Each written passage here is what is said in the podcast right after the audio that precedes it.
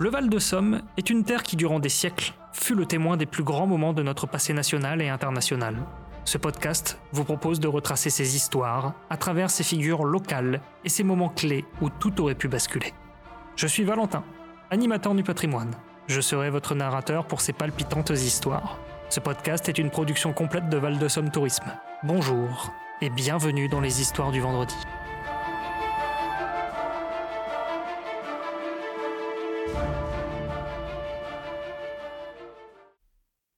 Le premier épisode de notre série, dédié à ceux qui ont fait l'histoire du Val-de-Somme, sera consacré à un saint homme, quelqu'un qui aura marqué durablement l'histoire de l'abbaye de Corbie. L'œuvre de sa vie eut un rayonnement sur les territoires de son impérial cousin, Charlemagne. Bienvenue dans cet épisode consacré à Adalar, architecte de la Renaissance carolingienne.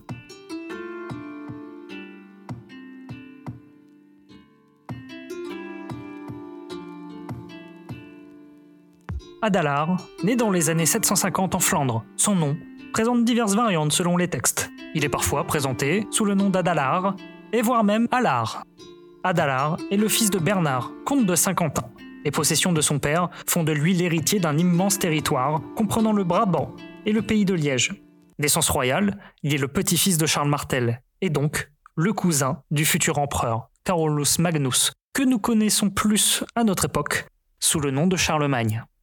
Les deux cousins bénéficient d'une formation intellectuelle de premier ordre. Adalar apprend à parler plusieurs langues du territoire carolingien. Sa proximité avec Charlemagne le conduit à devenir l'un de ses principaux conseillers lorsque le futur empereur accède au trône.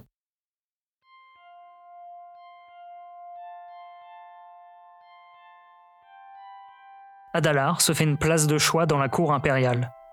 Il est nommé à plusieurs reprises Missus Dominicus, les personnes nommées de la sorte sont des envoyés spéciaux des souverains carolingiens. Ils sont chargés de renforcer l'autorité sur des territoires, parfois récalcitrants. Le missus est donc un élément très important du pouvoir, permettant d'assurer l'établissement de la nouvelle administration imposée par Charlemagne dans un territoire continuellement en expansion. Adalar participa à plusieurs campagnes militaires contre les Saxons avant de prendre part aux expéditions contre les Lombards.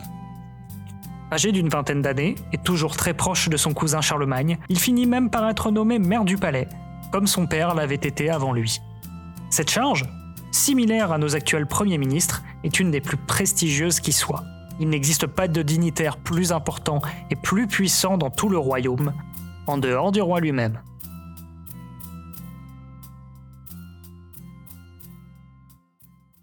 Lors des derniers siècles, les maires du palais ont progressivement gagné en pouvoir jusqu'à ce que Pépin le Bref, maire du palais de Childéric III, le renverse pour se faire nommer roi des Francs. Pépin le Bref, père de Charlemagne, et donc oncle d'Adalar, est celui qui lance la dynastie des Carolingiens, qui régnera pendant des décennies sur l'Europe occidentale. En 772, les relations entre les deux cousins se tendent. Adalar désapprouve fortement la séparation entre Charlemagne et Désiré de Lombardie. Cette prise de position, contre les manières du roi, le pousse à quitter l'armée et sa charge de maire du palais. Il abandonne également sa vie à Aix-la-Chapelle pour devenir ermite en Italie. Au bout de quelques mois, il sort de son ermitage et rejoint l'abbaye de Corbie, alors sous l'abbatiat de Mordram.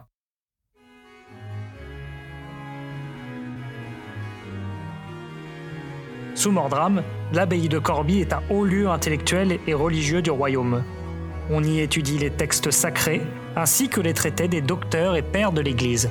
Adalar y exerce d'abord la fonction de jardinier. Et pour l'anecdote, encore aujourd'hui, l'Église le considère comme le saint patron de cette profession. L'histoire raconte qu'Adalar finit par se lasser de la vie corbéenne et s'enfuit de l'abbaye pour rejoindre le mont Cassin. Toutefois, sa cachette finit par être découverte et il est contraint de revenir à l'abbaye. Et oui, le choix d'une vie monastique est une décision lourde de conséquences et surtout d'engagement. Il n'est pas possible de la révoquer aussi facilement. Toutefois, les moines corbéens ne semblent pas lui en tenir rigueur, car en 781, il est élu abbé de Corbie. Son esprit vif et son éducation auprès des instructeurs de la cour royale ont fait de lui le candidat idéal. Il contribue grandement au renouveau spirituel et intellectuel de l'abbaye. L'école monastique y fait de grands progrès, mais l'évolution la plus notable vient du scriptorium. Ce dernier contribue alors à la maîtrise d'une nouvelle police d'écriture, la Caroline. Pour saisir la révolution de la Caroline, il nous faut un peu de contexte. Au 8e siècle, le déploiement d'une administration sur tout le territoire franc demande une efficacité dans le traitement de l'information. Or, la grande variété d'écritures régionales ralentissait fortement le processus administratif. Les textes étaient aussi laborieux à rédiger qu'à déchiffrer. Charlemagne souhaitait donc la création d'une écriture facile à lire et à écrire, qui permettrait une transmission d'informations bien plus rapide, et ceci dans tout le royaume. Le lieu de la création de la Caroline est encore aujourd'hui débattu. Toutefois, c'est à Corbie, sous la plume de Mordram, le prédécesseur d'Adalar, qu'une première forme de cette écriture est créée dans un ouvrage, aujourd'hui connu sous le nom de Bible de Mordram. Le livre est parvenu jusqu'à nous. Il est aujourd'hui conservé à la bibliothèque Louis Aragon d'Amiens. Devenu abbé de Corbie, Adalar contribue à faire évoluer la Caroline. Ainsi, c'est dans le scriptorium de l'abbaye que de nouvelles pratiques d'écriture, toujours en vigueur aujourd'hui, sont créées, comme par exemple le point d'interrogation. D'autres scriptoriums joueront un rôle important dans la diffusion de la Caroline, comme celui d'Aix-la-Chapelle ou celui de l'abbaye de Saint-Martin de Tours. Mais la maîtrise de la Caroline est telle dans le scriptorium Picard qu'elle lui permet de rayonner à grande échelle à partir des années 780. Les Bibles, homogènes, claires et aérées, rencontrent un vif succès. Corby exporte ses ouvrages dans tout le royaume. Sa production de Bible dépasse même celle de Rome. La ville en tirera un qualificatif qui trône aujourd'hui fièrement sur l'hôtel de ville, la ville d'or, l'autre Rome. La minuscule Caroline connut plusieurs vies et évolutions à travers le temps.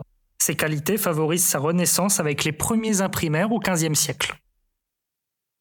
Encore aujourd'hui, l'héritage de la Caroline est assuré par son descendant direct, le Times New Roman, que vous connaissez sans doute.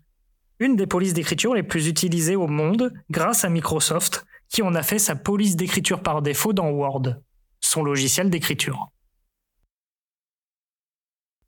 Sous l'abbatiat d'Adalar, la bibliothèque de l'abbaye s'enrichit de somptueux manuscrits. Une partie est aujourd'hui préservée à la bibliothèque d'Amiens, à la Bibliothèque nationale de France, et également la Bibliothèque nationale de Russie. En parallèle à son élection à l'abbatiat de Corbie, Adalar fut également nommé par Charlemagne régent d'Italie. Il sera donc continuellement en déplacement entre Corbie et Pavie. Avec d'autres grands dignitaires, il entretient une correspondance vive. On trouve notamment des lettres adressées à Alcuin, abbé de Saint-Martin de Tours, Angilbert, abbé de Saint-Riquier, ou encore Oldiacre, abbé du Mont-Cassin.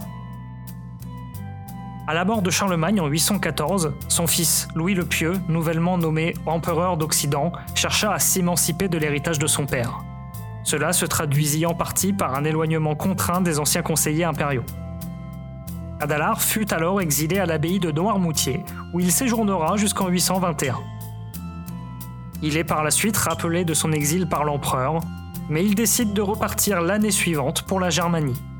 Là-bas, il fonde une colonie monastique en terre saxonne nommée Corbeia Nova, qui se traduit par la Nouvelle Corbie. L'abbaye, la première fondée en pays saxon, devint par la suite un important lieu de pèlerinage en raison de la présence des reliques de Saint-Étienne. Ce fut également le point de départ des premières missions d'évangélisation de la Scandinavie. Cet édifice carolingien, encore debout aujourd'hui, est inscrit au patrimoine mondial de l'UNESCO Revenu ensuite à Corbie, Adalar reprend son titre d'abbé.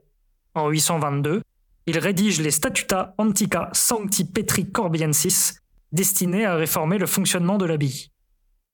Ce texte fondateur servira à l'organisation interne d'autres abbayes.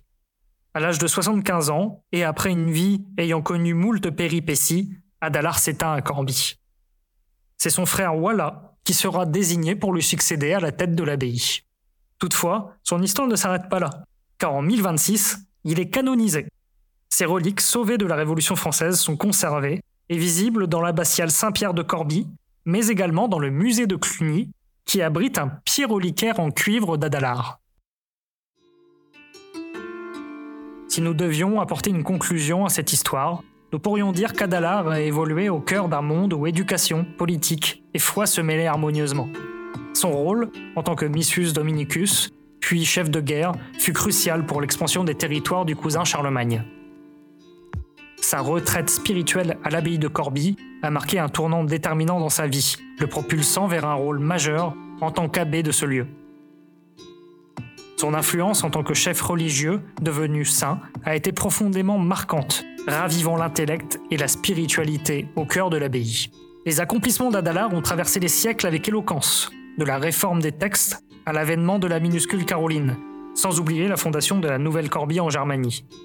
Ces faits témoignent de son héritage pérenne et laissent une empreinte indélébile sur ce que les historiens appelleront plus tard la Renaissance carolingienne. Son legs littéraire et spirituel a façonné des générations et persiste encore, se perpétuant silencieusement jusqu'à notre époque.